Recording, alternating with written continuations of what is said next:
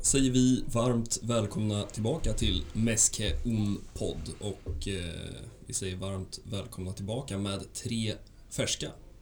Inte så färska kanske. Men, Nej, men välbehövliga och tre poäng är ju inte en garanti nu för tiden. Det får ändå sägas. Eh, vi ska väl dyka ner där eh, direkt.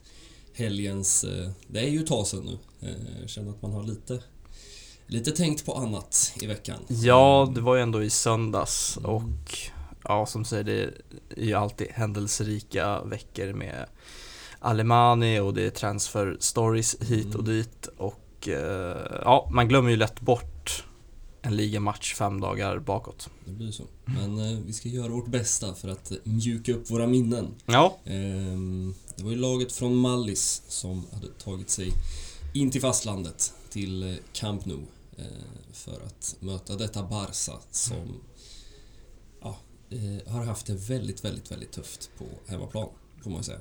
eh, Ja. Senaste dryga månaden. tre raka hemmaförluster eh, och Tre raka nollor i målkolumn. Ja, det ska man inte heller glömma. Och eh, det var väl den här väntan på reaktionen på reaktionen på reaktionen på reaktionen. Något i den stilen. Något i den stilen. Och eh, vi fick väl ändå se någon form av minireaktion eh, till sist. Ja, det var väl ändå känslan. Eh, åtminstone efter första 45, kanske första timmen Mm. Eh, sen ska man väl... I ärlighetens namn var väl min känsla att eh, Mallorca eh, hade väl inte sin bästa match. Eh, de såg ganska, ganska tafatta ut. Mm. Eh, samtidigt som man, man ju inte vet. Det, det kan ju vara så som vi har diskuterat tusen gånger. Är det det bra laget som är bra eller är det så att säga de dåliga som är dåliga? Eh, men det var ändå en stabil insats. Eh, som sagt, åtminstone första, första timmen, första 70 kanske. Ja. Ja, det borde kanske ha varit något mål mer än Mm. de där två som man gjorde Mm. när man ser tillbaka på det hela. Eh, Men eh, om man ser det till första halvlek så Memphis Depay får väl, får väl bli det stora utropstecknet. Eh, Ja, lite, lite matchens spelare ändå. Ehm, fick ju spela på den här vänsterpositionen som vi väl båda två tror jag lite har efterlyst. Eh, det har väl främst varit som central anfallare han har fått eh, chansen. Men nu eh, från start till vänster och eh, det gav ju utdelning. Ja, och kul att se honom ändå få komma in liksom i ett ordinarie anfall. Eh, minus ja, Dembélé såklart som man, som man hoppar in för. Eh, men nej men det såg ju väl riktigt vasst ut. Mm. Det är ett riktigt snyggt 1-0 mål också. Verkligen. Eh, Jordi Alba med en eh, patenterad Ja, man liksom, man har sett den där djupledsbollen ett par Ja. gånger. Ja. Eh, Men jobbet ska vi göra också, liksom ta ner den och sen också sätta den i fart. Mm. Ja, det är en spännande... Eh, nu är säsongen på väg att rundas av, men, men eh, känslan är ju att det finns... Eh, vi ska väl återkomma till den spelaren som vi egentligen av någon outgrundlig anledning inte pratade alls om förra veckan, Ansu Fati. Men det, känslan är väl att eh, även då om kanske Adama Traoré har, har fallit av lite så, så finns det ju fem spelare om man räknar in Ansu Fati på de här tre anfallspositionerna. Där det känns som att eh, det är inte självklart vem som går före den andra. Eh, Ousmane Dembélé i full form känns väl ganska gjuten ute till, till höger. Men, men annars känns det... Ja, det ja, och Ferran Torres känns det också som att man satsar på. Mm. kanske utifrån prislapp och ja, men någon form av så utvecklingskurva att Mm.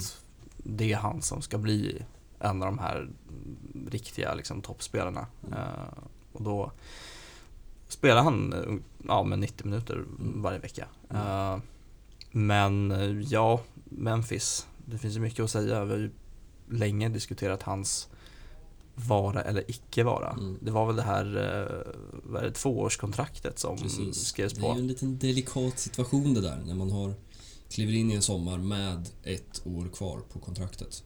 Ja. Och det var väl lite överenskommelsen och lite anledningen till att man lyckades signa honom. Eh, till en liksom relativt låg lön ändå. Mm. Eh, det gick ju inte att skriva ett femårsavtal där Nej. då. Men eh, då står man ju där nu och eh, antingen så får man ju förlänga ett kontrakt eller så så får man sälja eller så riskerar man att tappa honom som, som bossman. Ja, Eh, 2023 då. Och rapporterna har väl varit att, ja men som alltid, det är liksom Premier League-klubbarna som är där och hugger. Mm.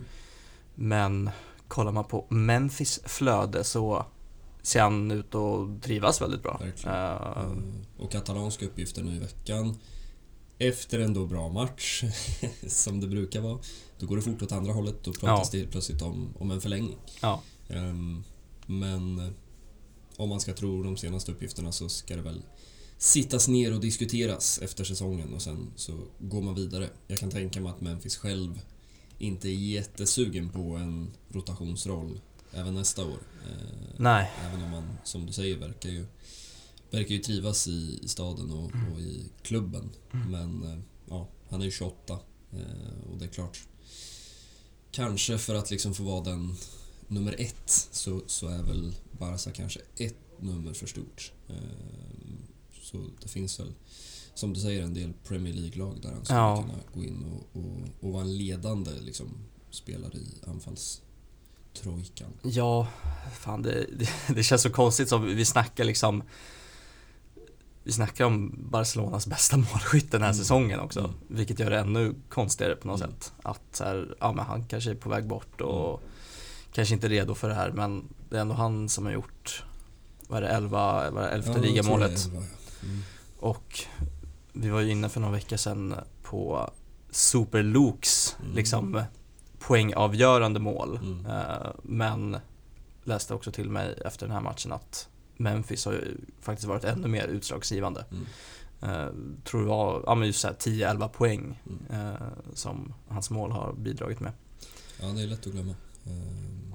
Ja, särskilt för den här höstsäsongen som såklart, Ja, det, det var ju ett annat Barcelona. Ja. Eh, men han fick ju en, en riktigt bra start Mm. och såklart förtroendet från Koman Mm. eh, liksom gjuten nummer nio, Mm. eh, nummer nio där uppe. Mm.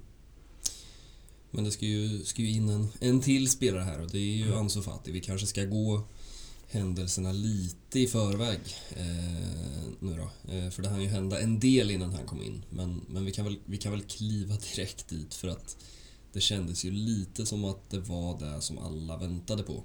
Eh, den här härliga liksom suset på Camp Nou när han eh, springer ner för att, för att börja värma.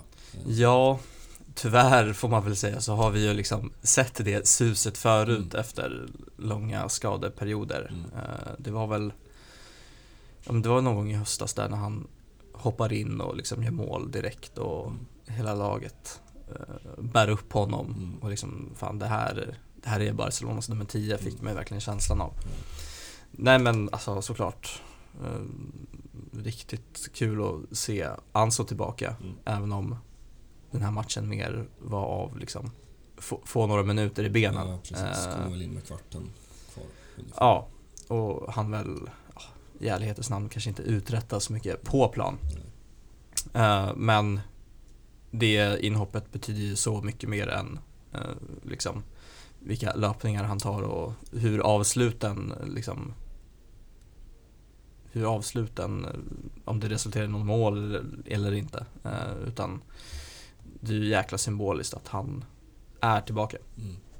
Och förhoppningsvis, om man ska tro liksom det man har hört så ska man väl ha väntat eh, liksom lite extra länge eh, den här gången. Och ytterligare, om man ska lägga ytterligare sin, sin tro på liksom medieuppgifterna så, så kommer det inte bli några startminuter eh, i de här sista tre, fyra matcherna Mm. kvar.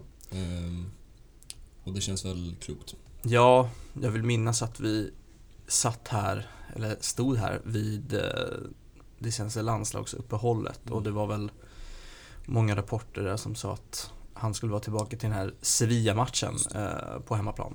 Eh, men så blev det ju inte och det är vi väl tacksamma för. Eh, att man har tagit den här ja, vad blir ja, men extra månaden Mm. och försäkrar sig om att det är inget som kommer att gå sönder eller han är inte 93% utan det ska vara 100 Mm. eh, i den där eh, återhämtningen. Ja, men det känns väl rimligt. Göra en kvart, 20, kanske till och med en halvtimme framåt och sen får man en, en ledighet på det och sen en försäsong. Och, eh, det känns väl som det absolut bästa, bästa alternativet. Ja, verkligen. Eh, och det har väl Xavi också varit väldigt tydligt med att som du sa, det är inhopp eh, som gäller för hans del. Och det viktiga väl är ju att han får den här försäsongen. Eh, en ordentlig försäsong. Det känns som att han inte har fått det på två år nästan. Nej, verkligen. Eh, sen blir det intressant för att man noterade ju att han spelade nia eh, de här dryga 15. Eh, och det ska väl även vara en plan från Xavis sida. Ja. Eh, vilket jag blev lite förvånad över. Eh, han har ju utgått från vänster ofta förut. Eh, samtidigt som man då eventuellt tänker sig en, en Ferran till vänster och en Dembélé till höger och då är det ju bara den där forwardpositionen kvar. Samtidigt som man pratar om de här stora namnen som ska komma in som, som nia i sommar så Mm. ehm, ja, det finns en del att, att fundera på. Om, om liksom mittfältet känns väldigt, väldigt klart eh, så är väl just anfallslinjen och för att inte tala om den där försvarslinjen. ja, den lär vi återkomma till. Ja, den man kommer att, att fundera på. Mm. Eh, Men vi kanske ska vända tillbaka till själva match, eh, matchbilden. Vi hann ju, hann ju inte komma så mycket längre än Memphis eh, fina ledningsmål. Men det var väl ett, en, så att säga, en klassisk gammal Camp Nou-match där, där Barca för spel och Mallorca faller lågt. Ja. Och sticker upp på, på en del chanser. Eh, och det kändes ju inte det ska man väl ändå säga att det kändes ju inte helt eh, stensäkert. Eh, även om de var... De var inte många gångerna de stack upp. Men eh, ja, en halvchans där och en nästan helchans där. Och eh, redan där kändes det väl som att eh, mm, det är fortfarande inte den här riktiga stabiliteten man vill ha eh, där bak. Nej, det är ju det vi har fått, fått bli vana vid, Mm. eh, vänja oss vid nu när eh, försvarssituationen ser ut som den gör Mm. och det blev väl inte bättre när Piqué haltade av. eh, Nej, man det är ju ganska kort, alltså strax efter det här målet. Eh, och man börjar ju fundera. Han har ju sett upp och ner ut i, i de här matcherna under våren men, men här kändes det nästan från början som att han var Mm. så, så skrupplig så att eh, det finns ju gränser. Mm. Eh, man förstår ju också att han är ju så viktig för den där backlinjen. Så är det ju bara. Eh, men den här kvällen kändes det som att eh, det nästan var liksom dömt på förhand att han skulle behöva halta av efter, efter dryga halvtimmen. Erik Garcia in i, i hans ställe. Vi ska väl också nämna att Dani Alves startade till höger. Mm. I brist på, I i brist på annat. alternativ just nu. Eh, eller i alla fall då. Eh, till och med Mingesa var ute ur, ur leken med, Mm. med covid. Eh, nej men det är väl som du säger, vi, vi, det känns som att vi står här varje vecka och Mm. pratar om, om den här backlinjen. Eh, och, ja, nu blev ju Piqué utbytt men, men tänker man tillbaka på eh, noterade, de kommer ju de här härliga jubileumen nu när vi närmar oss majs där från forna tider. Att idag var det tio år sedan eh, våren 2012 när man tackar av Pep där på... på Just det. Och man inser att eh, ja, nu kommer väl Jordi Alba sommaren 2012 då. Men eh, man inser att annars så om man får räkna med Alba där så, så är det ju tre fjärdedelar av den där backlinjen som så här, tio år senare fortfarande springer runt där. Och Ja, det är helt otroligt, är helt otroligt egentligen. Eh, det säger väl en del om en del. Eh, Ja, Noterar också då att eh, Dani Alves, som fyller år idag för övrigt, eh, 39 unga, ja. var 29 då. Det känns som att hans liksom, ålder är lite förskjuten i mitt medvetande. Ja. Eh, liksom 2012, 29 bast. Ja. Eh, men det är klart, han slog igenom. Spelade väl La Liga innan Gavi föddes. Så att, eh, Ja, en liten late bloomer. Ja, men eh, vi skickar väl våra gratulationer ner till Verkligen. eh, Katalonien. Jag misstänker att eh, han firar på sitt alldeles egna vis eh, i vanlig ordning.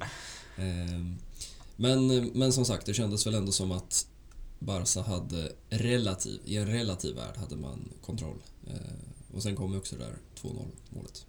Ja, eh, ganska så här, psykologiskt viktigt Mm. eh, i början på andra halvlek. Eh, och vem om inte Sergio Busquets? Ja, jag, blir, jag blir glad varje gång den mannen gör mål.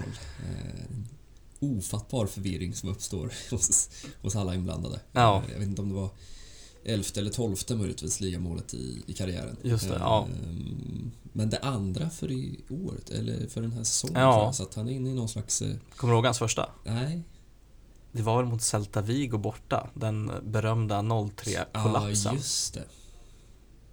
Fint mål det också. Ja, väldigt fint. ha- Så, så här, ut, utanför Ja. straffområdet liksom, bara så här, placerar in den. Ja, kanske borde använda den där bössan lite mer Ja. oftare. Nej men som sagt, han är inne i ett eh, riktigt målstim den här säsongen. Ja, liksom. Och hur han sätter med vänsterfoten, det är som att inte han har gjort något annat Nej, liksom. Nej, nej, riktigt eh, fin aktion Mm. faktiskt. Ja, men där och då så kändes det väl som att eh, okej, nu, nu är det klart. Eh, och det fanns väl minst sagt bud på, på en trea också. Eh, och vi har väl stått här och pratat lite om, om en islossning som man har letat efter och där och då så kände i alla fall jag att nu kanske det kan få komma här. Mm. Men eh, så blev ju inte riktigt eh, fallet. Nej, och det är väl lite det här klassiska symptomen. Alltså man leder med 2-0 hemma, det känns kanske inte kassaskåpssäkert men ganska säkert. Mm. Eh, men vips så får Mallorca en frispark på offensiv planhalva och Salva Sevilla ska, Silverräven Ja. Salva Sevilla. ska liksom kliva fram och smeka in en boll i straffområdet. Mm. Eh, och det känns ju som att han kan göra det där i sömnen. Ja, han Eh, gjort det förr. Ja. Och eh, ja men så är det väl eh, Ja, det är väl Rayo. Ja med något knä liksom som Ja, eh, Riktigt mittbacksmål. Ja som får in den. Ja. Eh, Och så är det Ja, men då spänning. är det ju match igen. Ja. Eh, och vid det här laget så har ju Xavi bytt in Ansu Fati. Han har bytt in Osman Dembélé som hade halsfluss i veckan. Mm. Eh, vilket ju var anledningen då, misstänker jag, till att han inte var redo för 90. Eh, Precis. Nej men man hade ju liksom, känslan var att nu, nu kan vi släppa in eh, Ansu, nu ska vi spela av det här och sen Mm. går det tre minuter och sen eh, blir det plötsligt lite forceringsläge för Mallorca. Även om det väl i slutändan inte riktigt blev... Eh, jag vet inte, det var nästan komiskt i, i 92 och 30 sekunder när man stod och bollade i backlinjen ungefär. Ja man, Eh, man tänkte bara för det så här uppe med bollen Ja. bara. Det var... Ehm, Men eh, ja, tre pinnar är tre pinnar och så vidare. Eh, Det blir väl ändå känslan. Ja och samtidigt som vi har sagt det de senaste veckorna. Ja, det Direkt. känns alltid som att du är korrespondent Ja. för de andra topplagen som, som tappar.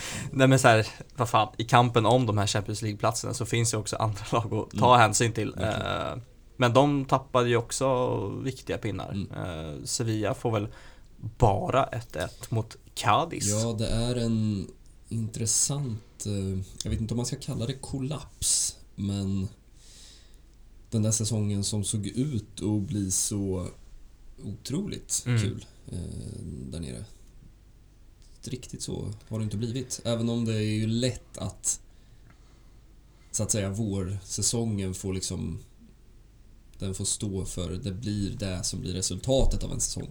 Eh, lite kan jag känna ibland att man, man måste ju ändå räkna in så att säga helheten. Mm. Eh, det är ofta man glömmer. Det är inte så många som pratar om Rayo längre. Förutom Nej. när de kommer till Camp Nou och plockar tre pinnar. Mm. Så det är lite lätt att bli, jag vet inte vad vi ska kalla det, någon slags vårsäsongsblindhet ibland. Eh, men de har det tufft just nu, Sevilla. Ja, jag såg någon statistik i flödet att eh, man tog väl typ så här 42 poäng under våren, Mm. eller under hösten. Mm.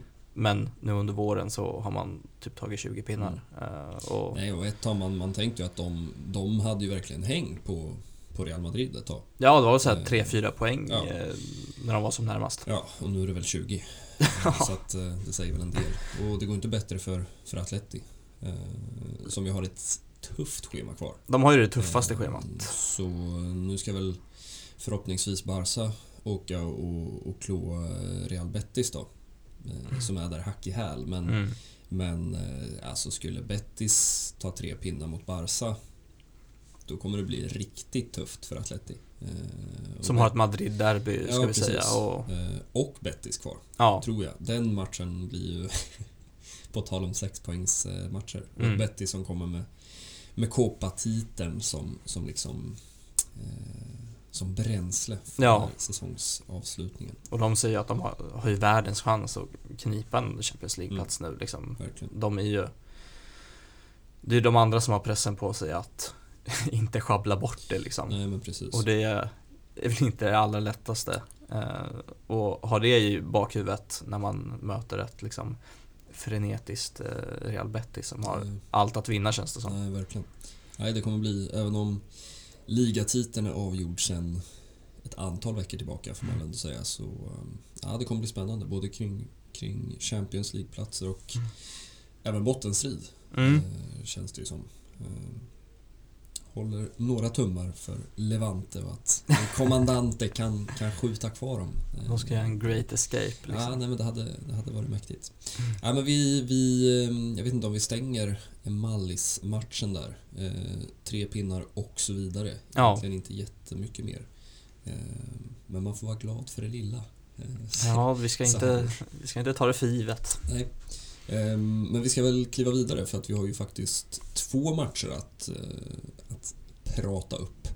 Ehm, Det har ju varit lite, lite raka veckor nu eh, när man har åkt ur alla möjliga kuppspel eh, Mm. känns det som. Ehm, Men som du sa, sista, sista veckomatchen för, för i år, eller för säsongen. Men vi ska inte riktigt dit än såklart. För att Ja, det blev en ganska bra brygga till, Mm. eh, vi var ju redan inne här på Real Betis eh, som ju eh, inte kommer på besök. Barca kommer på besök söderut på lördag kväll. Stämmer bra. Eh, Benito Villamarin. Eh, denna fantastiska arena, måste man ju ändå säga. Eh, Ja, och känns väl lite som en jäkligt svår arena också. Mm. Även om vi har varit bortskämda med, Ja, jag såg senaste torsken var säsongen 10-11. ja, Eh, det känns alltid som att det är lite svårare än vad man tror. Så Ja. ser man den här statistiken och säger ja men det har ju gått riktigt bra här liksom.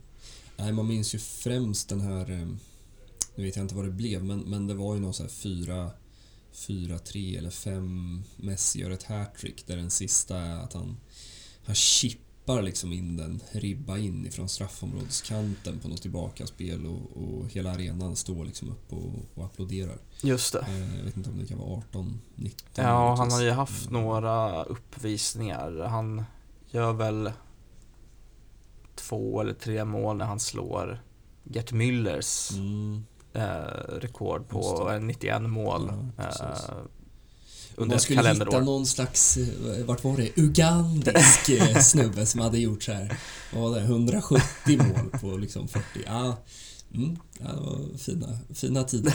Eh, Både ljusa och lite mörkare tider på, Ja, på sina sätt. Ehm, nej men det blir ju en tuff, tuff uppgift, såklart. ja, Ehm, verkligen. Och den där CL-platsen är ju inte klar, även om man har... Ja, för vid vinst så, så är den ju, då, då är biljetten bokad. Ja, Så är det. Ehm, och det...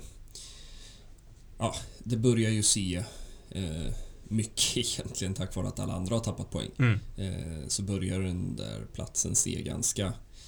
Jag ska inte säga säker, eh, men gör man det man ska eh, så har man ju råd att tappa, tappa poäng i ja, två, mm, kanske till och med tre matcher. mm. Eh, Även om man såklart vill ha klart Man vill ha det klappat såklart så, så tidigt som möjligt Mm. och varför inte på Benito Villamarin Även om man Om jag får vara lite taskig så, så hade man ju kunnat tänka sig att Är det någon match man ska förlora så, så kan det ju vara mot Bettis för att jag Personligen ser hellre Bettis än Atleti i Champions nästa år Det måste jag ändå Ja, du tänker man så här Eh, lite ful Ja, men om man får välja spel. ett poängtapp av de här fyra liksom, eh, då är det ändå Bettis.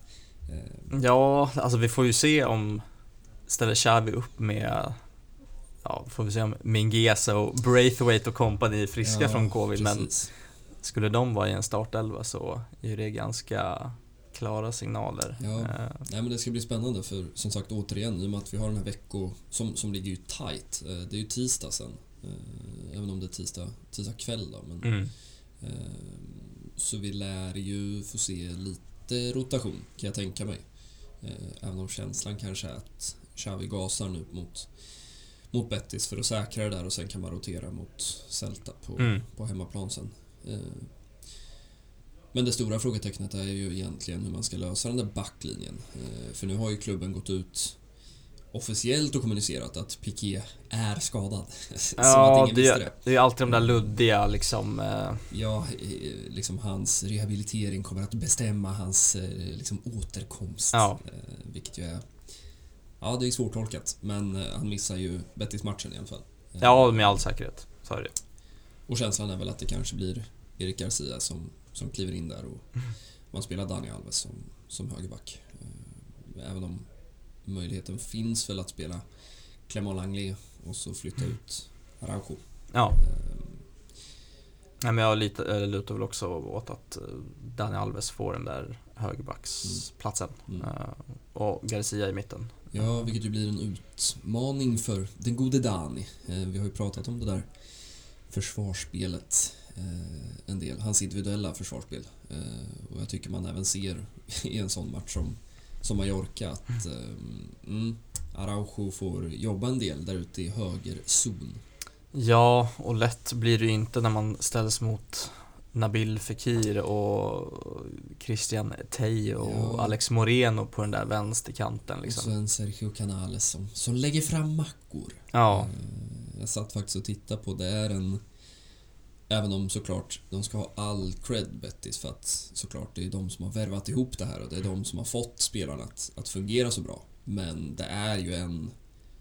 Det är en stark trupp och framförallt är det en bred trupp. mm. Eh, Man har ju i princip två spelare på, på varje position som, som kan kliva in utan problem. Även om man liksom... Det är klart, man ers- ersätter ju inte Canales eller, eller Fekir eller Guido för den delen, de här riktiga nyckelspelarna. Men, men annars känns det som att, ja men är inte Panda Iglesias där, då, då är William José in och gör jobbet. Och på de här ytterpositionerna, du nämnde Teo, man har ju Juanmi som har Just gjort, eh, gud vet hur många, många lika mål från, Mm. från ingenstans. Eh, Man har en unge Rodri som blev lite bortglömd nu. Eh, Man har också Laines, mexikanen, som jag Mm. fortfarande väntar på. Eh, Så herregud, det finns ju... Ja, det finns att ta av för Pellegrini. Ja, alltså det är en ruggigt stark liksom med La Liga-mått mätt. Mm. Eh, som du säger, William José, han hade väl typ tagit en startplats i eh, mer än hälften av Mm. lagen Ja, på... verkligen. Ja, men ge honom en säsong, ge honom liksom 35 matcher så, så får man ju 10, 12, 13 ligamål. Mm. Eh, Så det är klart. Eh, Gillar också den här, det är ju en liten La Masia-koloni det här. Eh, Och även lite ex- ex-Barca då, Claudio Bravo. Hade han varit kvar så kanske klubben hade kört en Made in La Masia som man verkar klistra på varenda stackars spelare. Men, men Mark Bartra och Christian Teo, Hector Bellerin. Just det. ehm, Som har fått Montoya. en, ja Martin Montoya, men Beijerin som har fått en liten nytändning Verkligen. eh, efter Han flög ju i Arsenal en Mm. gång i tiden och det var ju någon sommar där det var många, många rykten Mm. om en uh, återkomst eh, verkligen. till Barca. Mm. Men eh, sen blev det väl lite för mycket typ fokus på någon moder runway och Ja. kanske inte så mycket på ju- fotbollsspelandet. Han åkte ju på en tuff knäskada också. Ja. eh, För ett par år sedan där. Och kom väl aldrig riktigt tillbaka. Mm. Men som sagt, har väl varit en av ligans eh, absolut bästa högerbackar Mm. under säsongen. Eh, Nej men så det blir ju en... eh, Känns som vi ibland står här och pratar om de här roliga matcherna som man ser framför sig. Eh, Även om man kanske går in och är lite bekymrad över ett potentiellt slutresultat. Mm. Men eh, känslan är att det kommer spelas, spelas bra fotboll på, på lördag kväll. Ja, verkligen. Betis är väl ett av de mest skickliga liksom, spelförande lagen i, eh, i ligan. Mm. Eh, och ett Betis som har allt att spela för. Mm. Mot ett Barcelona som du säger vill ju såklart säkra den där CL-platsen. Mm. Eh, det kan ju inget annat än bli liksom fartfyllt och nej, det ser fram emot det. Det blir en otroligt bra offensiv fotboll Mm. känns det som. Ja, och Betis, de har ju tre poäng upp till, till Atletico på, Mm. På den där fjärde platsen. Eh, och det är klart, skulle man säkra ett Champions League-spel nästa säsong och vinna kåpan eh, på samma, samma säsong. Mm. Det är... Eh, ja, med deras mått mätt är det väl 5 plus då. Ja, herregud. Och det väl bara att ge någon så här årets tränare till Pellegrini Ja, och... och Joaquin har stått och neckat med en, med en stor buckla och... Ja, nej, det känns som att det mesta går, går deras väg.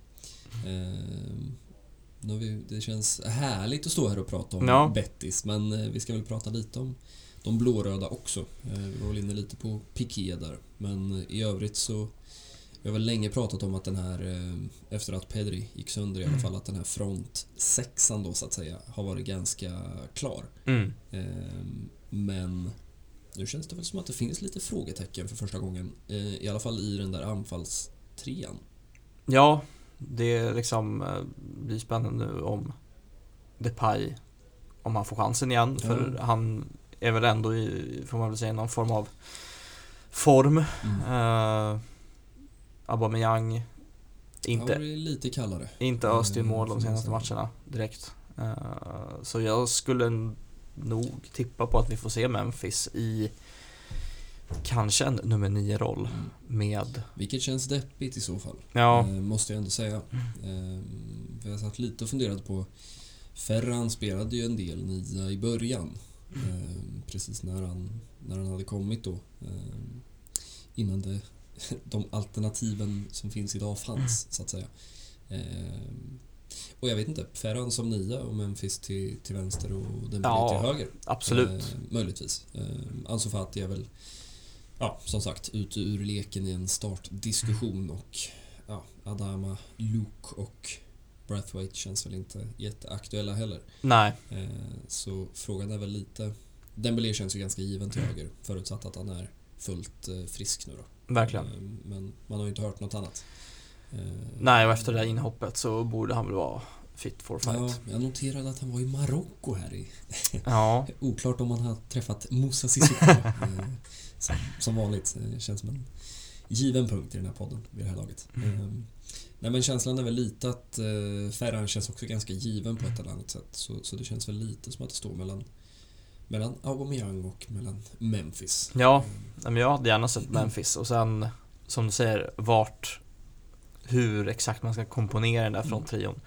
Det finns ju liksom alltså, positionsbyten under en match. Ja. Eh, det var väl ja, men mot Mallorca där Dembélé liksom flyttar ut till vänster och Mm. Ferran till höger och Mm.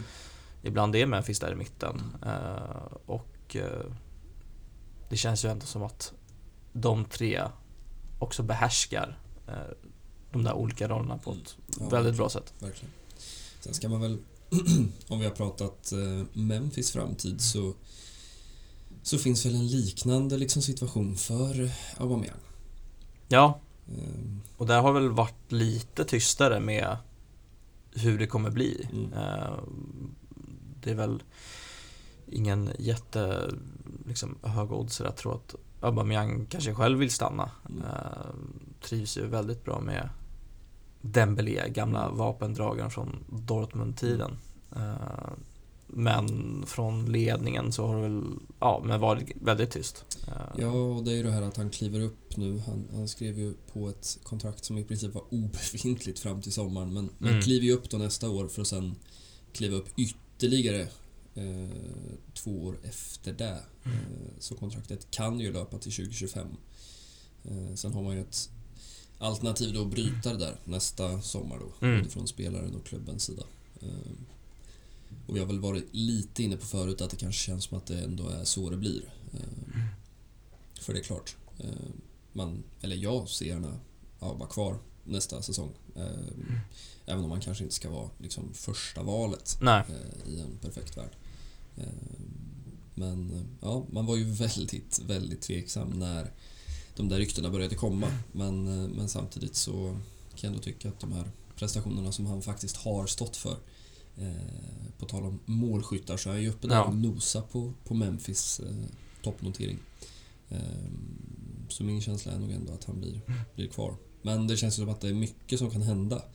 Eh, man har en Osmane Dembélé som, som har en och en halv månad kvar på kontraktet. Eh, det Ja, känns- Och han känns väl lite som nyckeln, alltså försvinner han så spränger man ju liksom den där från Mm. trion Ja, ganska öppen liksom. Då blir frågan, ska man ta in, hur blir det med Memphis? Mm. Eh, Ska han liksom ta någon nummer nio plats där Mm. eller kommer den här ah, liksom supervärvningen? Ja, det, Eh. Lewandowski-ryktena slutar ju inte, eh, känns det som. Och eh, ja, Haaland har man väl glömt vid det här laget. Det, det känns väl som att det blir Manchester City där. Ja, Eh, Men, men just Lewandowski, ja.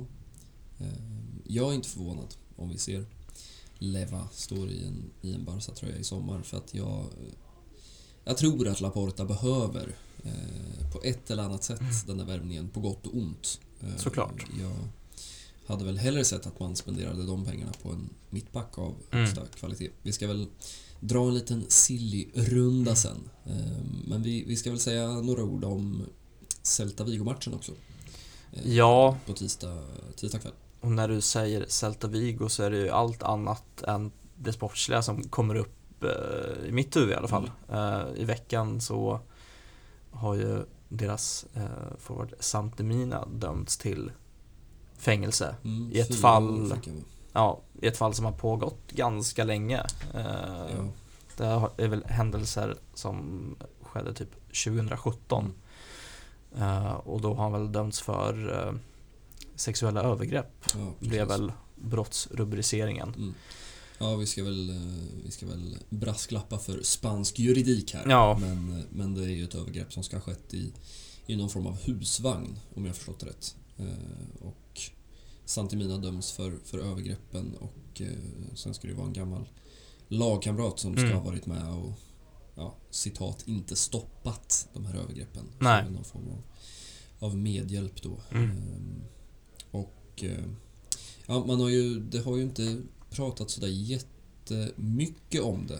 Eh, Men det som har sagts är väl att Celta har fått ganska mycket kritik för hur man har hanterat situationen. Ja, för det här har ju inte, det har ju inte varit någon hemlighet att det är han som har varit liksom, ja men, misstänkt Mm. och åtalad. Ja, Eh, Och han, ska, han har väl, eller kommer väl överklaga det här också, så det är väl en process som, som, kommer fortgå väntar, eh, ja. framöver också.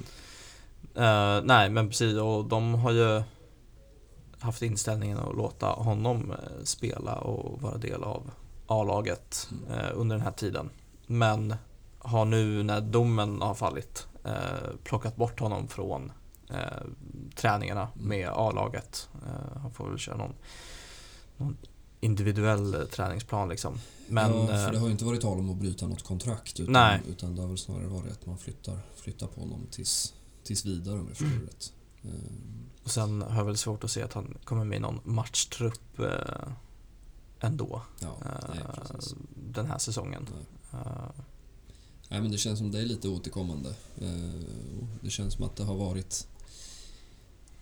ja, Jag ska inte säga ovanligt mycket. Det har väl också med att det, det lyfts på ett annat sätt nu för Mm. tiden. Men eh, bara den här säsongen så tänker man ju främst på Mason Greenwood såklart. Men även Jerome Boateng i, i Lyon. Eh, finns det ju en Mm. liknande historia. Och eh, ja, Jag vet inte vad din bild är men, men jag tänker väl att det, det enda man kan slå fast är att klubbarna om man bara ska prata utifrån hur man ska hantera situationen så att. Mm. Man kan ju säga tusen saker om vad liksom, kändisskap gör med någon och vad man, hur man beter sig. Och, men, Mm. men om man bara ska prata rent utifrån situationen som uppstår så så kan man väl någonstans slå fast att det finns ganska mycket att jobba på hos klubbarna. Eh, både vad gäller liksom kommunikation men, men framförallt liksom konkreta åtgärder. Ja, fallet Mason Greenwood har ju några månader på nacken. Mm. Men där var det väl i princip någon form av locket på Mm. eh, från Uniteds sida. Eh, Ja, och från liksom... Sen förstår jag också att det måste vara väldigt, väldigt svårt som, som lagkamrat. Eh, Just i den situationen har man ju Victor Lindelöf Mm. som, som ligger väldigt nära och det fanns väl också, eller det var väl också ett landslagsuppehåll vill jag minnas i ganska liksom nära anslutning till det där och, och ja, han, han, eh, han pratade ju inte klartext Nej. direkt. Eh, och samtidigt så förstår man ju också någonstans, vilket man ju inte, vilket man inte heller förstår egentligen, men så här, det krävs nog ändå en del för att han ska sitta på en presskonferens och liksom Mm. kasta Greenwood under bussen. Mm. Eh, vad man än må tycka om det. Eh, för faktum är att det finns ju ingen, i alla fall i min, till min vetskap, i den där United-truppen som egentligen har pratat om det överhuvudtaget. Nej, eh, det kom väl ganska snabbt rapporter om att det var många som typ vände honom ryggen liksom. Mm. Ja men det klassiska avföljningen från sociala Ja, media. det är så, det, så Eh, man gör ett statement nu för tiden. Precis. Eh, och nej, alltså det är väl omöjligt att, att veta vad som försiggår där. I det fallet så var det väl någon så här häktningstid som förlängdes och Mm. det starkaste statement som kom var väl typ att eh, sponsorer, eller Nike som Ja, bröt eh, det kontraktet Mm. eh, rätt av liksom. Nej, och det ska ju bli spännande för mycket, mycket kan man liksom raljera över spansk media, men eh, om engelsk media också för den Mm. delen. Eh, men media gjorde väl i stort sett ett ganska bra jobb kring Greenwood-grejen. Eh, så får vi se hur det här i Celta eh, Ja, liksom utspelar sig nu. Men det, det kommer ju bli spännande att, att höra. Jag tänker på, på en sån som Iago Aspas som, som liksom lagkapten. Eh, lär ju få frågor. Eh, nu spelar väl de också i helgen misstänker jag. Jag har inte koll på det eh, för att vara ärlig. Men eh, ja, känslan är väl att frågorna kommer ställas i alla fall. Eh, sen får vi väl se hur ja, hur klubben och spelarna kommunicerar. Eh, ja verkligen. Eh, nu blev det mer snack om det men eh, Nej men det blir, det blir spännande. Eh, Greenwood-fallet är också jävla speciellt med just de bilderna och Mm. ljudfilerna som kom ut. Mm. Eh, Men ja, men Celtas hantering av Santemina kan man säga mycket om under de här åren för gudarna ska ju veta att det här är något som klubben har varit väldigt, väldigt medvetna om. Mm. Eh, Nej, och det finns väl, jag menar flera, eh, om man ska dra en parallell till Benjamin Mandy också i Manchester City så, så finns det väl liksom en, en liknande situation där, där han eh, har liksom varit misstänkt. Nu vet jag inte hur många det, det blev här, man ska väl inte stå när man inte har exakt koll, men det, det är ju ett antal liksom, övergrepp som han, Ja. som han är misstänkt för nu och de har också skett under tid så att säga Mm. och klubben Sen vet man ju inte alltid hur det går till, men jag har ju svårt att tro att klubben inte vet om. Eh, för det har ju funnits liksom processer som har öppnats kring de första fallen. ja, Eh, före så att säga de kommande brotten har begåtts. Eh, så ja, det, nej, det, finns, det finns en del att Ja. fundera på. Samtidigt som man också... Ja, det är klart, det handlar ju liksom om kommunikation och det handlar om att liksom freda sin egen rygg. Eh, det, det är ju så det funkar. ja, och man väntar ju lite på... Ja, det, det är ju det kanske bästa exemplet på det är väl Cristiano Ronaldo, hur, som, som ju då inte är dömd för någonting. Eh, hur man då som, som klubb och som supporter och som åskådare hanterar det. Eh, ja, och man kan ju bara vänta tills, tills det sker eh, på sin egen bakgård, så att säga. Alltså den dagen en, en eh, ja, må den inte komma, men, men låt säga att en, en eh, Barca-spelare då skulle ja, antingen stå misstänkt och inte dömas. Eh, jag menar, blir man dömd så är det ju kanske lite lättare Mm. eh, som, som utomstående att liksom ta, en, ta en position. Men eh, ja, just det här Ronaldo-fallet är ju Ja, det finns ju de som menar att man måste gå liksom efter juridiken och, och Mm. samtidigt så finns ju en anledning till att Juventus inte åkte på försäsongsläger i USA, om man säger så.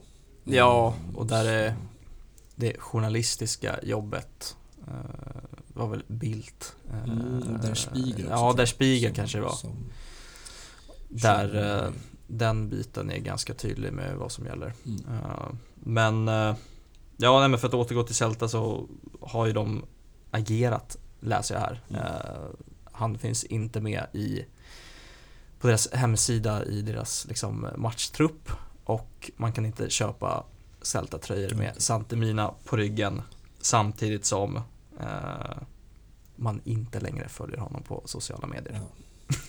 Det är den yttersta, det yttersta straffet. Det yttersta beviset på Ja. att man tar avstånd. Nej men vi kan väl säga så mycket som att vi lär inte se honom på en La Liga-plan eh, åtminstone den här säsongen. Nej. Eh, sen får man väl avvakta den fortsatta rättsprocessen. Mm. Eh, men vi lär väl återkomma i den där saken. Mm. Eh, men det ska ju trots allt eh, utan Santemina spelas fotboll på eh, Camp Nou. På Ja. tisdag. Och det känns väl lite svårt att säga om. Det kan ju vara en match där man kommer med CL-platsen klar. Det kan ju också vara så att man kan säkra den där och då ifall man inte gör det mot Betis. Mm. Eh, och då blir det en helt annan... det är två helt olika scenarion. eh, både när det gäller liksom startelva och eh, allt möjligt. Mm. Eh, Ja, vi var väl inne och touchade lite på det. Du bollade en breathweight här. ja, Och då känner man att eh, ja, alltså visst, om den... Eh, som du säger, om platsen säkras så jag tänker även på en Ricky Push. mm. Eh, på en Clément Langlais. Mm. Kanske även på en Alex Balde. ja, som väl också kan få sina minuter. Ja. Det känns väl som att det i så fall... Eh, sen har man ju pratat om då både från Xavis håll och jag tror även att det var Frenkie de Jong som pratade om att man vill eh, jobba för den här andra platsen då. För att få åka och spela eh, Supercup i, i just det. Saudi Just det. i januari och det, för min del kan det, kan det väldigt gärna vara. Även om man inte då hoppas att man ska komma sämre än vad man gör. Men, men eh, det är åtminstone inget som ligger i min vågskål Nej. något positivt håll. Eh, men med det sagt så finns det väl en del spelare som man kan tänka sig att man borde spela så att säga nu Ja men varsågod, här får du två matcher. Mm. Ricky Push till exempel. Eh, Ja. Enrique Push som var ute och snackade i veckan också. Mm. Eh, har ju inte fått de minuterna av Xavi som man liksom kanske kunde se framför Nej. sig eh, att han skulle få. Eh, att Xavi kanske uppskattar Ricky Push Mm. eh, annorlunda än Ronald Koeman. Mm. Men så har det ju inte blivit. Nej, och det känns som att vi har lite, han har ju lite fallit ur glömska Mm. hos ganska många tror jag. Eh, samtidigt som det finns ganska många också som nu så här i ef- efterhand gärna liksom raljerar över den här liksom lamassifieringen av eh, hur man ser på, på spelare. Eh, och jag vet inte vad din liksom, take är på det där efter eh, Ja, det är väl egentligen tre eller fyra säsonger nu sen, som, som har varit liksom fram och tillbaka. Mm. Eh, från liksom genombrottet i, i Barça B. Ja, nej men han Han blev ju liksom Den här symbolen på Den klassiska liksom Barca mittfältaren Mm. Kortväxta liksom Nummer sex eh, Om man får liksom Kategorisera honom som det eh, Men eh, Ja men alltså det är fortfarande himla synd när man tänker på liksom Fallet Ricky Push Mm. eh, Han var ju, ja han var ute och pratade och sa att han såklart trivs väldigt bra i Barcelona. Mm. Det är ju liksom hans stad, det är ju Barcelona-kille through Mm. and through. Eh, Men att man eh, nu för tiden liksom avskriver spelare om man inte är en startspelare när man är 20. Mm. Eh, Och att han ja, men kommer fortsätta kämpa i Barcelona. Ja, och där har man ju också ett... En, liksom, klubben måste ju ta ställning för att det finns ju ett kontrakt som... känns som att det är ganska många som har kontrakt till 2023 här. Ja, Eh, men det är ju en liknande situation där att... Eh, ja, många tycker väl att det är dags för en lånesession. Eh, och det är klart, man kan ju inte låna ut en spelare som har utgående kontrakt för att då kan man ju lika gärna sälja spelaren i fråga. ja, och alternativet är väl att man förlänger då ett eller två år i, i sommar och, Mm. och sen... det, vi, vi lär ju inte prata liksom Real Betis längre eh, Nej. som potentiella lånedestinationer utan man får nog söka sig lite längre neråt i, i tabellen. ja kanske någon så här nykomling som Ja, och Behöver- samtidigt är det ju så svårt det där. Vi, vi har ju sett det med med många spelare som, som man har då försökt eh, jag vet inte, Rafinha är väl ett fantastiskt Mm. exempel i, i just Celta Vigo då. Mm. Eh, Men man har ju sett ganska många spelare Sergi Samper är väl kanske den första man tänker på där man eh, lånar ut en spelare till en klubb som kommer spela eh, för, sitt, för sin överlevnad och så har man en tränare som vill spela fotboll och så tänker man att där kan det bli bra. Och så torskar man fyra matcher och så får tränaren sparken. Mm. och ja, lite där är ju svårigheten när man... Mm. Eh, och så här i efterhand så det är klart han borde gått på lån redan i somras. Mm. Eh, men också lätt att vara efterklok. Eh, och min känsla är väl fortfarande att jag står fast vid att hade han fått det förtroendet som han förtjänade där och då, kanske framförallt under Ernesto Valverde, för Mm. ärliga. Och sen såklart även under den där första Koman-säsongen. För att, det är bara för den som tycker annat att slå på några matcher. Eh, de finns väl på Fotbalia, den här fantastiska hemsida från Kike Setien-sommaren. Eh, framförallt den där matchen mot Atletico Madrid, där en viss Thomas Partey hade det ganska jobbigt. Mm. Eh, så förstår man nog att mm, hade det blivit kontinuerlig speltid och någon lite mer välvillig än Ronald Koeman under de där så viktiga ju, alltså Mm. åren från att man är 19-20 till 21-22 Mm. Eh, så tror jag att det hade kunnat sluta annorlunda. Eh, såklart så kom ju även Pedri och Nico och Gavi eh, och, och löper förbi och det är Mm. klart. Hade det inte varit så så, så hade det varit annorlunda. Jag tycker också man ska komma ihåg att det fanns en kontext. Det har inte alltid varit så att valet har varit Pedri eller Ricky utan valet har varit Arturo Vidal eller kanske till och med en Ivan Rakitic. Ja. Och Ja, så här i efterhand så är det ju synd att det blev som det blev. Eh, Mm. Även om det såklart kan vända fortfarande så har man ändå svårt att, ja, att se honom nå den liksom ändå potential som man trodde sig se. Eh, ska man utläsa något ur den intervjun så är i alla fall känslan hos mig att han liksom eh, ändå försöker en säsong till Mm. det här sista året på Mm. kontraktet. Och jag önskar väl i alla fall honom all lycka till men jag ja, försöker verkligen. ändå få någon form av så här habil säsong där det blir mer än vad ska jag säga, 200 spelade minuter Mm. känns det som. Ja, nej och det funkar ju inte till slut. Men Mm. som sagt, det är väl en, en spelare som man, som man väl kan tänka sig borde få några minuter om man väl kan säkra den där platsen. Ehm, även om såklart Gavi och, och Frenkie och, och Busquets gärna spelar såklart. Ehm, så ja, nej, det finns väl ett antal spelare. Brathwaite är väl kanske lite den utgången känns väl ganska given vad som händer i sommar. Ehm, men jag tänker på en sån som Mingueza också. Mm. Eh, kanske även en Adama Traoré. Eh, även om man såklart vill ge Dembélé alla minuter som, som går så här Mm. mot slutet. Eh, men eh, som sagt, det är, det är svårt att, att sia om en, en elva när man inte riktigt vet vad som har hänt tills dess och vad som kommer att hända. Nej, men spontant så känner jag att det vore jävla kul att se Ricky Push spela fotboll eh, Mm. i, vad blir det då, tre Liga-matcher Mm. eh, eller något sånt. Mm. Eh, så vi får väl hålla tummarna för att platsen säkras redan Ja, i helgen. ja precis. Och ett Celta som som vi också har pratat lite om, så här, mot, mot slutet av säsongen så kanske man ändå föredrar de här mittenlagen kontra ett Cadiz, kontra ett Mallorca. Eh, Ja, för det Celta som är liksom ingenmansland, har Verkligen. Tolfte plats. ja, ingenting att spela för eh, egentligen. Det ska de väl vara ganska glada för egentligen om man ser till hur några säsonger har varit här. Eh, Det var ju något år där de var riktigt nära på att faktiskt åka ur igen.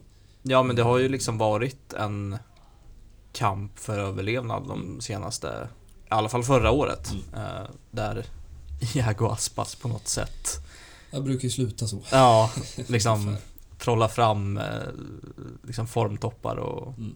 trolla fram en, ett nytt eh, La Liga-kontrakt åt Ja, eh, och Celta. OKD ska vi säga också kom Ja. in som, som en frisk vind Mm.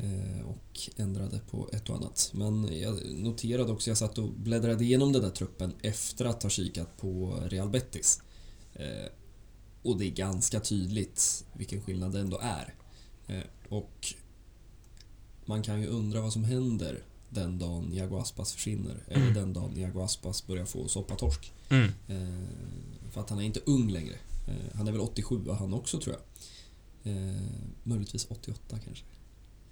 Ja, äh, ja 87, 34. Så, så det är klart att eh, ja, det finns ju en del där bakom. På tal om gamla Barca-bekantingar så lär vi väl få se Denis Suarez spela fotboll Mm. eh, på Camp Nou igen. Eller Eh. Jason Morillo Ja. för den som glöm, har glömt den mittbacken. Eh, finsmakaren eller Ja. felsmakaren kanske. Eh, och även... nu tappar jag namnet. Jag tänkte säga Fontan, men det är ju back, Ja. mittbacken. Galan, vänsterbacken, som ju har kopplats ihop en del med Mm. Barca. Men- Så har vi Nolito där uppe på någon kant kanske. Ja. Eh, ja, men alltså det är ju ett charmigt lag ändå. Bryce Mendes och Ja. Tapia och... Ja, det finns att, ta av. ja, men det är ändå spelare som också fått chansen i liksom Luis Enriques Mm. A-lag. De har ju många lirare. Mm. Eh, klassiska liksom spelare, mittfältare med riktigt liksom hög teknisk Mm. förmåga. Ja, Fran Beltran som Ja. väl bara känns som man sitter och väntar på att det ska ta fart på riktigt. Mm. Eh, men så det känns väl som att det är en kul liksom, vecka. Alltså Betis och Celta är väl ja, förutom de liksom, så att säga, toppmatcherna, eh, även om man väl nu får kategorisera Betis i, i Mm. dem. Eh, men om man tänker liksom de klassiska topplagen med, med liksom Real Atletico, Sevilla, Villarreal, kanske även La Real. Eh, så är väl de här två matcherna bland de roligare. Verkligen. Eh, och sen får vi se hur poängskörden blir. Eh, kanske är det bättre att få, få lite, lite, någon som lite bjuder upp till dans i alla fall. Det har ju varit mycket lågt stående, eh, även om Rayo kanske sprang över Barca. Så, ja, det kommer bli två matcher med totalt tre spelande lag i alla fall. Ja, Eh, Eller åtminstone försök till, till spelande lag. Ehm, Jag tänkte att vi skulle runda lite med några silly-punkter. Eh, Och den... Vi ska väl inte stå här och prata Lewandowski igen, för det finns väl inte så mycket nytt att säga. Eh, Alemani har ju förnekat att det eh, fanns något möte med Pini Sahavi där. ja. Eh, Så det kanske inte var det som fanns i portföljen eh, hos Rockstar Alemani. Eh, Men ett nytt namn, eller inte helt nytt namn, men eh, Romano hade ju uppgifter om Marcos Alonso här i veckan. Ja, man är ju och har varit i Chelsea och fiskat med Mm. nu när deras liksom, klubbsituation eh, är som den är. Mm. Eh, Antonio Rydiger ryktas väl också vara klar för Real Madrid. Ja, så Eh, Christensen och Aspilicueta, det är inte mycket kvar av den där backlinjen. så. Nej, Mm. och Marcos Alonso är ju en bra vänsterback. Mm. Eh, men där är väl den där ålderssiffran i passet som alltid Ja, gör en precis. lite skeptisk. Men Precis. Han är väl 31 va? ja, men samtidigt ska man hitta de här eh, Bosman-spelarna eller de som har ett år kvar på kontraktet så Mm. är det ju oftast eh, en hög ålder på dem. Eh, Ja, men precis. Och det är väl lite frågan då hur, hur billigt Chelsea kan tänka sig att släppa, Mm. släppa honom. Ehm, på tal om Galan så har väl han 18 miljoner euro som utköpsklausul och det är väl det Celta hänvisar till Mm. och om man ska förstå rapporterna rätt så är det inget Barca har råd att betala. Ehm, Nej, 18 miljoner euro känns i sammanhanget som väldigt lite pengar men i ett Barcelona-perspektiv så är ju det inte så jättelite pengar. Nej. Och sen stod väl där, vi har väl pratat lite om det där förut när man har pratat just vänsterbackar att ja men vad är det man är ute efter? Eh, eh, liksom Jordi Alba blir inte yngre och ska man då ta in en spelare som väl ur ett, i alla fall, man kan ju diskutera absolut att det finns liksom lag där Marcos Alonso är en bättre Mm. vänsterback än Jordi Alba. Men i ett Barcelona så är väl inte Marcos Alonso en bättre vänsterback än Jordi Alba. Utan då handlar det väl snarare om ett komplement. Ja, Och då är ju frågan, är det där man behöver? Eller behöver man någon som på riktigt kan utmana och på sikt ta över den där platsen? Eh, För att det kommer ju ske. mm. Kanske redan sommaren 2023. Ehm, Och man har ju pratat lite om Grimaldo. Det har pratats om Taliafico i Ajax. Och i ärlighetens namn är ju inte där några namn heller som man förknippar med en startplats i nej. Barcelona. Eh, samtidigt som när man tittar på marknaden så det är inte så att det kryllar av liksom tillgängliga alternativ som, som skulle kunna ta en startplats och hålla en sån nivå som man åtminstone i liksom teorin har att en startspelare ska, ska göra i, i Barcelona. Nej, verkligen inte. Och där är väl jag inne på spåret som du säger att man kanske hellre vill ha en spelare som kan utmana en säsong Mm. för att sen ta över den där stafettpinnen Mm. eh, 2023 eller ja, om det blir 2024 om Alba orkar hålla på Ja, i två säsonger till på, den nivån. De där lungorna tar aldrig slut. Ja. Eh, Men, eh, ja, nej, men det återstår att se. Mm. Eh, Och det har ju pratats mer om försvarsförstärkningar. Ytterligare ett sånt där namn som liksom har funnits där i bakgrunden men som återigen kom upp i veckan är ju Kalidou Koulibaly. Napolis hänförare. Ja, som känns som att han har varit på väg bort från, Mm, från eh, Syditalien eh, rätt många säsonger nu Mm. men har ju liksom aldrig blivit någonting. Nej, han har väl blivit liksom symbolen för Napoli, Ja. mer eller mindre. Det är väl han och Insigne som har burit den där fanan. Och det är klart, skulle de tappa båda då i sommar, eh, skulle vara tufft. Men också en spelare som är över 30-strecket. Eh, och lär ju inte vara billig. Eh, Nej, verkligen Åtminstone inget reapris och, och få loss. Eh, nej, det har spretat lite. Sen, sen är det ju Carlos Soler. Eh, som den här Känns alltid som att det finns en liksom spansk habil spelare som ska petas in i de här ryktena. Ja, Eh, och med all respekt för Soler så är det väl inte en spelare varken i kvalitet eller profil som egentligen behövs. nej, och där var det ju väldigt starka rykten om att det skulle vara, liksom, vara klart. Mm. Men dementerades ju eh, efteråt att Mm. så är det inte. Nej. Eh, men som du säger, det känns ju inte som spelartypen eller det är liksom inte Nej. där pengarna ska gå. Nej, jag vet Eh, inte vad tankarna heller om, om man skulle spela som en, en ytter då. Det är inte riktigt den profilen man vill ha nu när man äntligen har fått yttrar som, Mm. som faktiskt är yttrar Mm. efter liksom år av Griezmann-lösningar. Ehm, och på ett mittfält så är det ju så trångt nu så att eh, om man dessutom räknar in Mm. Frank Kessie eh, så känns det ju som en felprioritering utan dess like. Eh, Verkligen. Men känslan är väl snarare att det kanske Ja, man ska ta saker och ting med ganska många nypor salt eh, när vi pratar spansk Mm. media. Eh, Sen har det varit lite Rafinha-rykten. Ja, och de har, väl, de har väl varit lite mer ihärdiga och det är väl också Romano som har haft dem. Mm. Eh, Så man kan väl mer eller mindre slå klart att, eh, att det pågår förhandlingar. Eller åtminstone samtal mellan Mm. både Barca och Rafinha och Barca och Leeds. Eh, Och det är väl någon typ av prisskillnad där va? Om Leeds skulle åka ur så finns det väl någon typ av klausul på 25 miljoner euro eller Ja. något i den stilen. Eh, Om inte annat så får man ju försöka förhandla det där priset då. Eh, Och, eh, ja, jag vet inte, man, jag ska inte säga att jag har haft jätte, jag har inte sett jättemycket Leeds. Eh, Sen har man ju förstått att han är absolut avgörande för dem. Men eh, ja, är väl också 25 och kostar en del och är väl inte heller någon som, som kommer kliva in i en 11. Eh, beror väl lite på om Dembélé stannar eller inte då. Men eh, ja, känslan är att det finns en del att fundera på för eh, Laporta, Alemani och Xavi och Jordi Cruyff. Ja, det känns som att det kommer vara ett och annat eh, liksom, eh, möte nu när Mm. säsongen är slut. Mm. Eh, någon form av utvärdering. Ja, men lite så. Eh, och vi lär väl...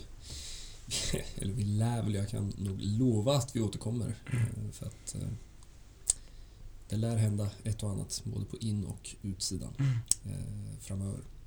Jag tänkte att vi skulle runda av med den numera väldigt klassiska delen av denna podd, nämligen hur det går för Femini. Eh, och innan dess så tänkte jag bara skjuta in att eh, eftersom vi har glömt det, jag tror vi glömde det senast, mm. Eh, även om man egentligen inte behöver nämna det, för det är samma sak varje vecka. Men Ferran gör mål. Eh, och Barca B vann igen. Eh, Ja. Och Peke var tillbaka i målskyttet. Sådär. Faktiskt. Lite bortglömd också. Eh, såg ut att ha en väldig fart ett tag, men lite skador och sådär. Och nu har man ju hängt på en playoff-plats helt plötsligt. Det är Ja. så det funkar i den fina Segundan, eller RFIFA som den ju heter Ja. efter mycket om Så det blir en spännande säsongsavslutning där också. Alejandro Oriana är tillbaka. Eh, ska ha lagt på sig fyra kilo muskler enligt, eh, enligt sport. Eh, det är sådana uppgifter man eh, Ja, man undrar hur de liksom sipprar ut och vart man skulle ha fått dem ifrån. Ja. Men, eh, man, man, någonstans gillar man det där ändå. Eh, på tal om liksom mittfältare som har glömts bort. Han var ju så oerhört fin eh, och gick ju före Nico Gonzales när de spelade tillsammans på det där mittfältet i fjol. Eh, men eh, parentes. Eh, Femini är tillbaka på vinnarspåret.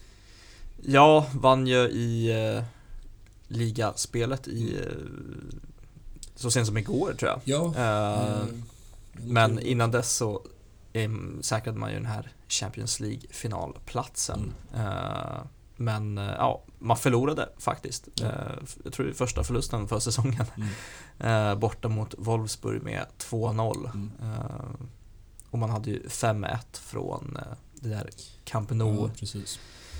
Camp Nou-matchen. Och eh, Det blev lite spännande. Eller eh, liksom, ja, lite läskigt ett tag. Ja, alltså. Barcelona, alltså Femini är ju kända för att de vinner liksom oavsett vilka de möter och Mm. oavsett om man har allt att spela för eller ingenting Mm. så står man ändå där med liksom 4-0 i målprotokollet.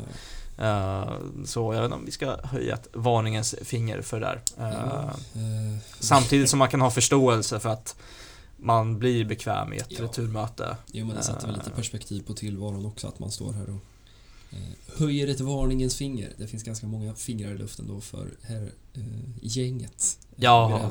det. Verkligen. Eh, men man har väl två matcher kvar nu i ligaspelet eh, tror jag. Eh, man ska väl möta Atletico tror jag. Eh, vilket väl är eh, jag tror de ligger trea nu. Mm. Och det är väl Finns väl också Champions League-platser att Ja, kämpa om. tänker det. eh, Och ja, det, de, de är väl minst sagt förhandsfavoriter i varje match. Men, Mm. men eh, man tycker ändå att en, en liga 3 ska kunna bjuda upp till dans i alla fall. Eh, Men såklart, fullt fokus är ju på finalen mot eh, Lyon som ju slog ut PSG. Ja, Eh, den eh, 21 gillar man maj. väl någonstans. Det känns som att det är lite liksom Ja men de så att säga riktiga klubbarna som, som kämpar på nu. Eh, noterade med glädje att eh, Eintracht Frankfurt och framförallt eh, Rangers slog ut läskburken i, i semi. Även om stackars Emil Forsberg som väl visserligen nötte plast. Ja. 90 minuter.